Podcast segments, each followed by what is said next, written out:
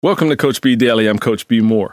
In this podcast, I share information that will help us achieve our health, athletic performance, and body goals more efficiently, which of course means to achieve more success in the same or less time or with the same or less effort.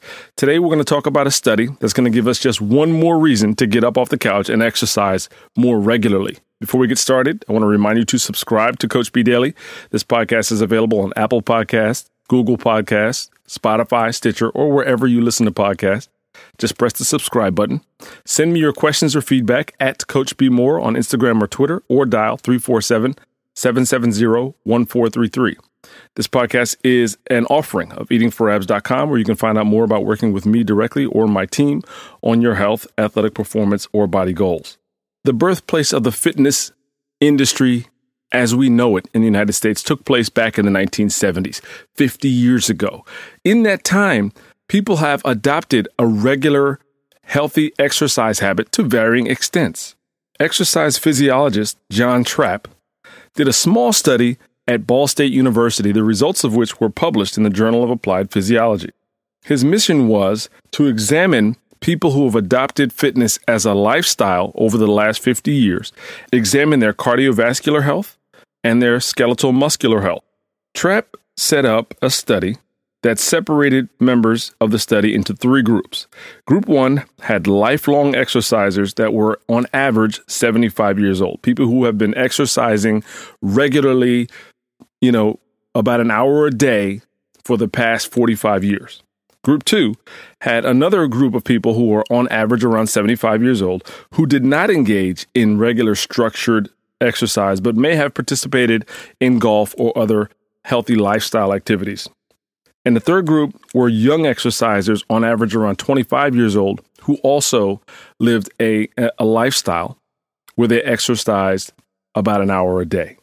For the cardiovascular portion of the study, participants rode an air assault bike and breathed out into a tube to collect and measure the amount of carbon dioxide they breathed out. This allowed Trappe to measure the maximum oxygen uptake, or VO2 max, of each participant. VO2 max is basically the maximum oxygen an individual can consume during exercise. And as we pass our 30s, people tend to lose it at about 10% per year. As VO2 max decreases, we see increased risk of chronic disease, mortality, and loss of independence. As you can imagine, the study found that the participants at 75 years old who adopted the lifelong habit of regular exercise since the 70s fared far better than the other group. No, that's a no brainer. We know that was coming. The real surprise came in the skeletal muscle portion of the study. In this portion of the study, a small biopsy was taken of muscle tissue about the size of a pea from each participant. And what they found was the participants in group one, who were on average 75 years old, who had participated in structured exercise about an hour a day for the last 45 years, had about the same muscle health as those in group three, who were average age 25 and did the same amount of exercise.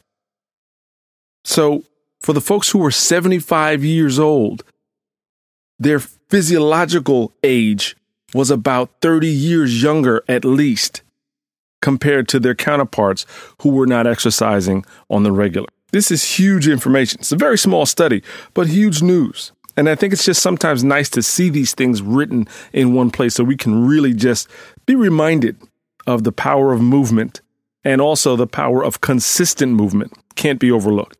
You don't have to be a world class athlete. You don't have to go out and train for a marathon. You don't even have to be a power lifter.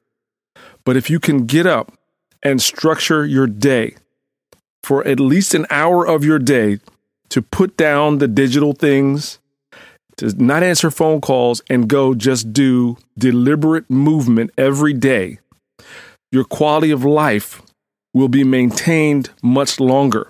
And as we said earlier regarding the VO2 max, we see when these things aren't happening, we see increased risk of chronic disease, mortality, and loss of independence. That's huge.